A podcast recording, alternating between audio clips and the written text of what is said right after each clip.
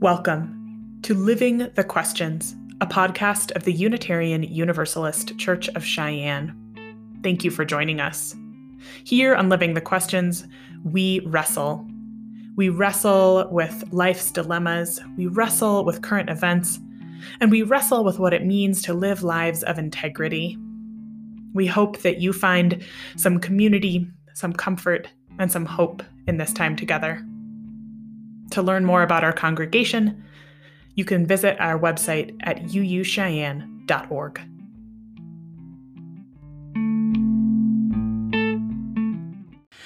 Welcome all to our podcast for this week. Normally, I invite us to wrestle with a question, but uh, today I'm going to invite us mm, maybe to dance or to run or to uh, play hopscotch or jump rope with a question. Because our question this week is How can imagination and play help us cultivate hope? How can imagination and play help us cultivate hope? And uh, sometimes when things are so serious, when there are just literal life and death news stories all the time, it can feel incongruous um, to talk about play and playfulness.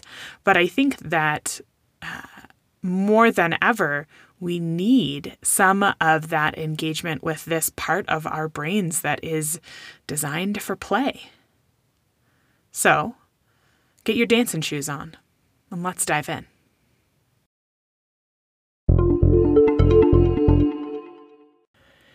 So, to get started with our dance, with our question about play and imagination and how that helps us have hope, um, we're going to start by looking at kind of the news this week um, and how this question can help us make sense of the news this week and how this question can help us um, interrogate the news this week. And the big news this week is that uh, we have a new president and a new vice president. And there are so many firsts, so many feelings, so much um, hope, so much anxiety, so much trauma um, wrapped up in in what was ultimately like sort of an uneventful inauguration um, compared to, in some ways, the previous two weeks leading up to it. Um, and so rather than like dive into all of those really serious and important dimensions of the inauguration, I want to talk about a meme. So, um, for those of you who don't know, a meme is like a funny internet thing, usually a picture. And uh, memes are things that then uh, people edit and make their own. And so it's a way that it's sort of like a giant social media collaborative art project using uh, a photo of sometimes regular people um, or famous people. And in this case, I want to talk about a meme of Bernie Sanders. So, Bernie Sanders was at the inauguration on Wednesday, and he was wearing, uh, I think, what folks in Wyoming will recognize as a very practical outfit. He was wearing just like a regular parka and these amazing, um, like knit sweater mittens. And like sidebar, those mittens were actually made, I think, by a school teacher who makes them from recycled sweaters and is like, it sounds really amazing. And they look really cozy and incredible.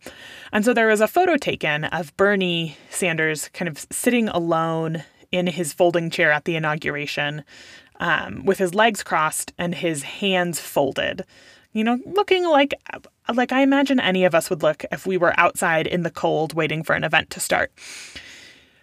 So uh so people saw this me this photo of Bernie Sanders, right? This photo of Bernie Sanders sitting like kind of grumpily in his chair, um, or there's like another one of him standing and he's carrying like a Manila envelope.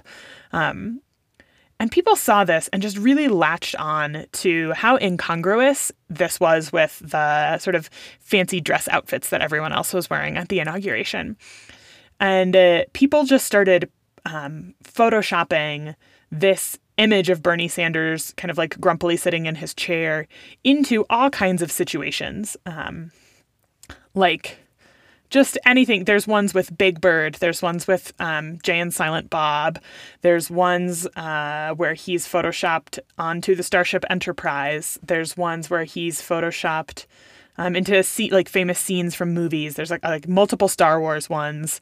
Um, right? There's just all kinds of things. And I think as a parent, maybe my favorite is that um, there's one where he's photoshopped onto the page of Goodnight Moon, where it says, you know, Goodnight Kittens and Goodnight Mittens. Well, Bernie Sanders is on the Goodnight Mittens page. And so yesterday afternoon and evening, you know, and I had just been like having a stressful day for reasons unrelated to our nation's democracy. Uh, and I saw all of these Bernie memes, and I just, like, I just felt myself start kind of laughing uncontrollably about just the delightful absurdity of this, like, very thoughtful, important leader, Senator Bernie Sanders, being a regular person, looking grumpy and cold at an outdoor event in his parka.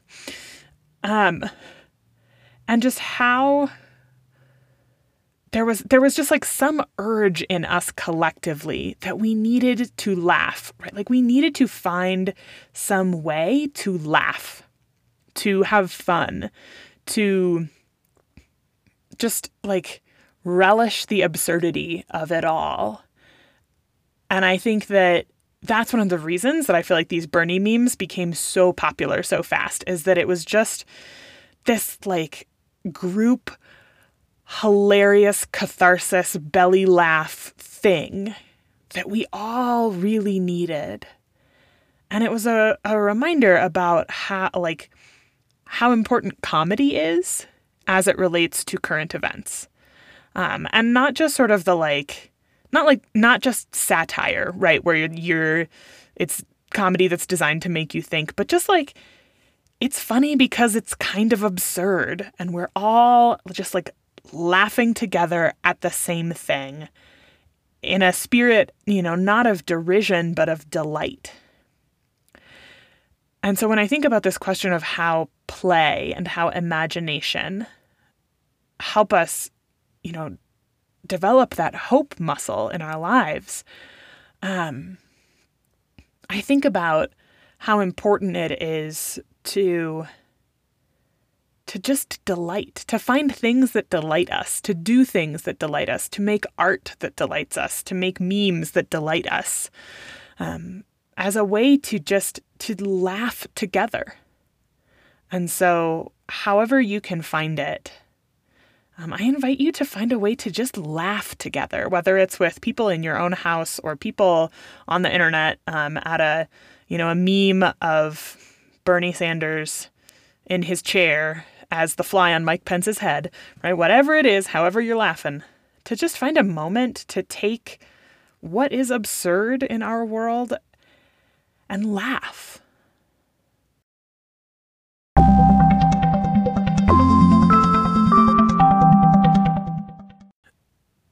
To ground us in our Unitarian and Universalist and Unitarian Universalist history and theology as we dance with this question of how play helps us have hope and helps us cultivate hope.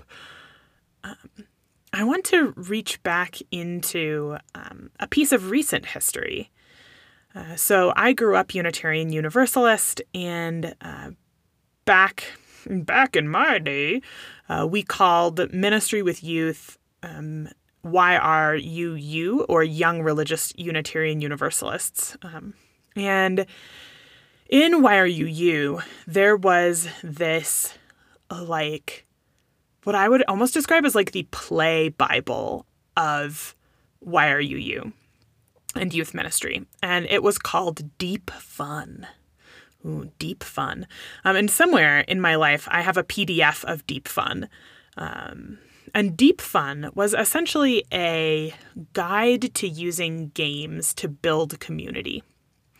And it kind of moved through these multiple layers and, you know, beginning with icebreakers and then going into the kind of get to know you and then the, you know, the trust building and the risk taking. Um, And so it was essentially just like a guide of how to play your way into community building. And I think that that kind of engagement of games and of imagine- imagination and of play as a way to deepen our sense of who we are as a people um, that that has really stuck with me from my own upbringing as a Unitarian Universalist and my own time in YRUU and youth group and those sorts of things. Um, and I think that that's a thread that is often found in uh, people who grow up in our communities is this um, modality of play as a way to build community and as a way to then make change. Um, and uh, anyone in our congregation who has ever been to one of the leadership retreats that I've facilitated um, knows that I will uh, make you do these sorts of things at our leadership retreats. You know, I will make you toss a beanbag around and talk about. I think we, I remember one we did was where we tossed a beanbag around and we were talking about the commitments um, that we have. And uh, uh, it was just this really amazing moment of right like you were trying not to drop this beanbag that we were tossing around while also sort of at least for me right thinking about all of those balls in your life that you're like oh gosh i don't want to drop that ball about school or work or you know my volunteer commitments or sports or whatever. And so i think it was uh, this moment where we got to take the thing we were talking about and actually have a physical embodied experience of it. And that i think is one of the things that i love so much about that kind of like old school YRUU like game learning approach to community building is that it creates opportunities for embodied learning um, that are fun and that are silly um, and that invite us to get vulnerable. Because right the truth is that playing and imagining it feels silly for um, certainly adults and to some extent youth right? It feels silly to us because we have been taught that the way that you do, you know, like serious community building is serious rather than it's an act of creativity. And so, in order to be creative, we have to be playful and imaginative. And in order to do those things, we have to do things that make us feel foolish compared to how we usually are, or that, that, that ask for some vulnerability from us, um, that ask us to be willing to do something kind of goofy and uh, in doing that become vulnerable and in becoming vulnerable deepen our relationship and our sense of community. And the way that that i feel like for me kind of points towards hope is that it points toward the idea that we can do something new that the way that we are right now is not the way that we have to be in the future. And that the work of playful imagination is always, always, always for me a reminder that the way things are is not the way they have to be. And that if we are willing to play together, that we can find new ways of doing things.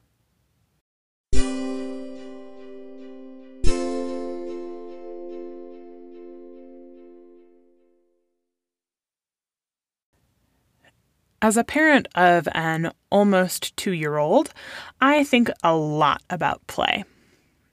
I think a lot about, you know, why children play. I think about what how to create an environment that's conducive to play. I think about, you know, age appropriate play and like how to and have play be enriching and so yeah. I think a lot about play and about the role that it plays in how we learn. Um, because our daughter, who's almost two, you know, she can't learn like classroom instruction style, right? I cannot give her a lecture about uh, what the farm animals say and expect that she will remember the next day what the farm animals say. Um, and instead, she learns by playing. She learns by singing songs, like, oh my gosh, Old MacDonald every day of her life, forever and ever, amen.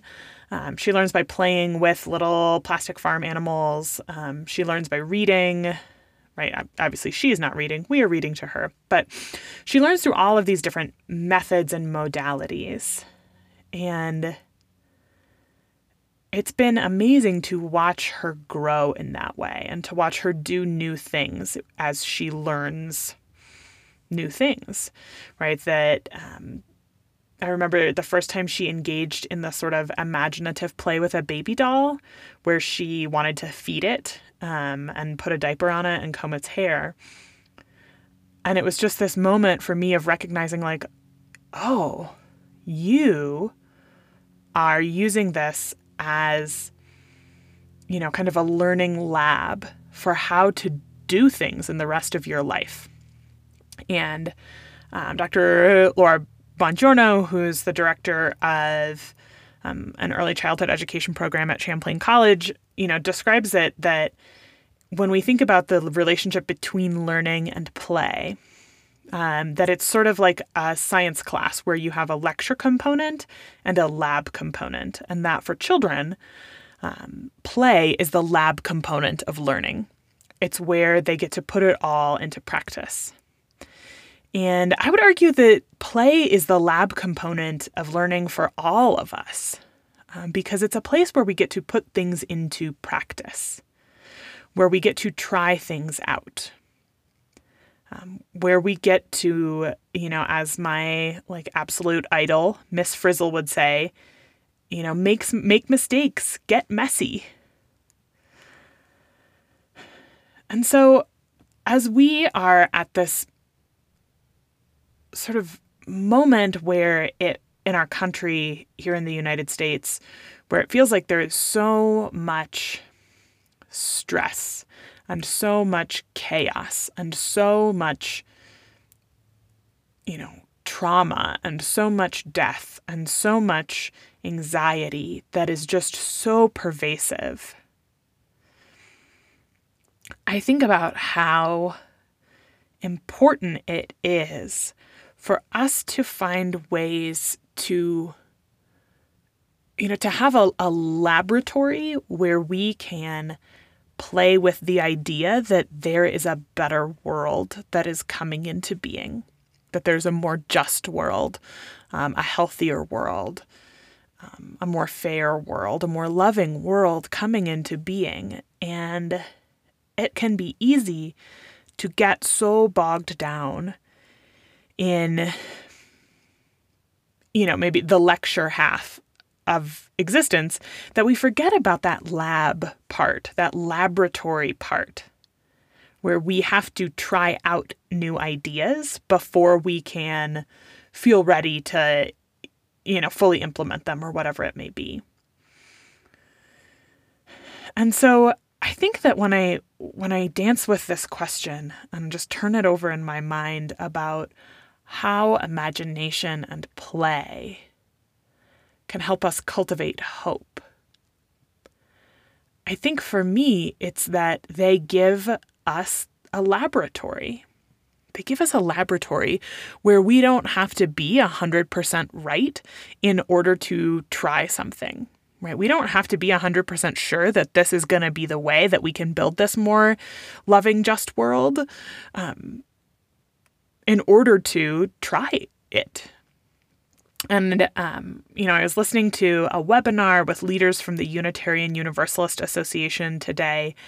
Um, and one of them was the Reverend Ashley Horan, who is the organizing strategy director for the UUA. And she talked about how, um, you know, even for folks, and I, you know, I would count myself among them, I think, for whom, you know, maybe Joe Biden is not your like your man in the role of president. Um, right? Even for those of us who might have wished for a more progressive candidate or whatever it might be, you know, just the reality that Donald Trump is no longer president um, is creating sort of this like release of built up and pent up stress and trauma.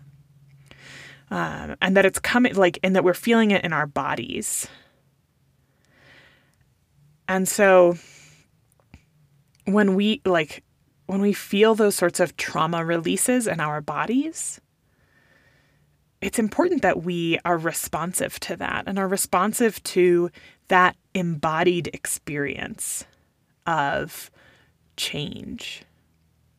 Right? It's important that we are attuned to that embodied experience of change. And so, play and things that you know sometimes some of us feel are silly in meetings or stuff like that but you know stretch breaks and energy breaks and opportunities to just like have a dance party and uh, that kind of stuff that those are actually part of how we process change in our world. And so i think like cultivating those pieces. And the other piece that um, the reverend ashley horan talked about was that that sort of release of some of that pent up stress and trauma and anxiety is that it is placing us at this moment of, you know, she described it as pivoting from a modality of resistance towards a modality of dreaming.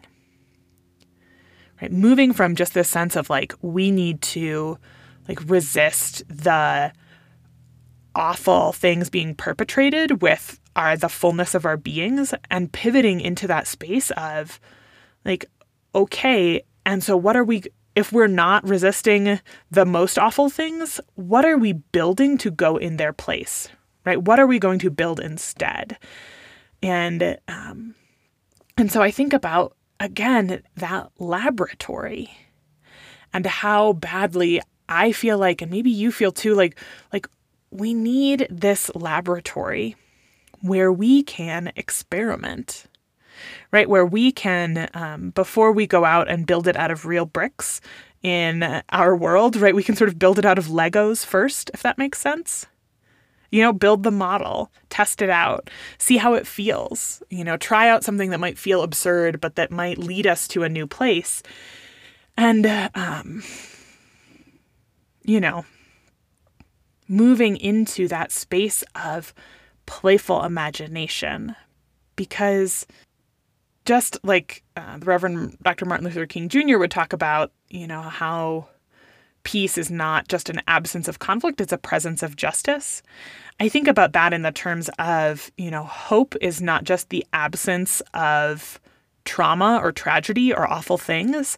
Hope is the presence of a new world being anticipated. Hope is the presence of new ideas, of possibility, of um, things coming into being. And so part of how we get those things to come into being is through play and through imagination and through being willing, like I said earlier, to be vulnerable together. The world needs play. We need each other to engage this piece of ourselves that so many of us as adults have forgotten or left behind. Um, this part of us that needs a laboratory to wonder, to experiment, to find new ways of being and doing. And in that, maybe a little hope.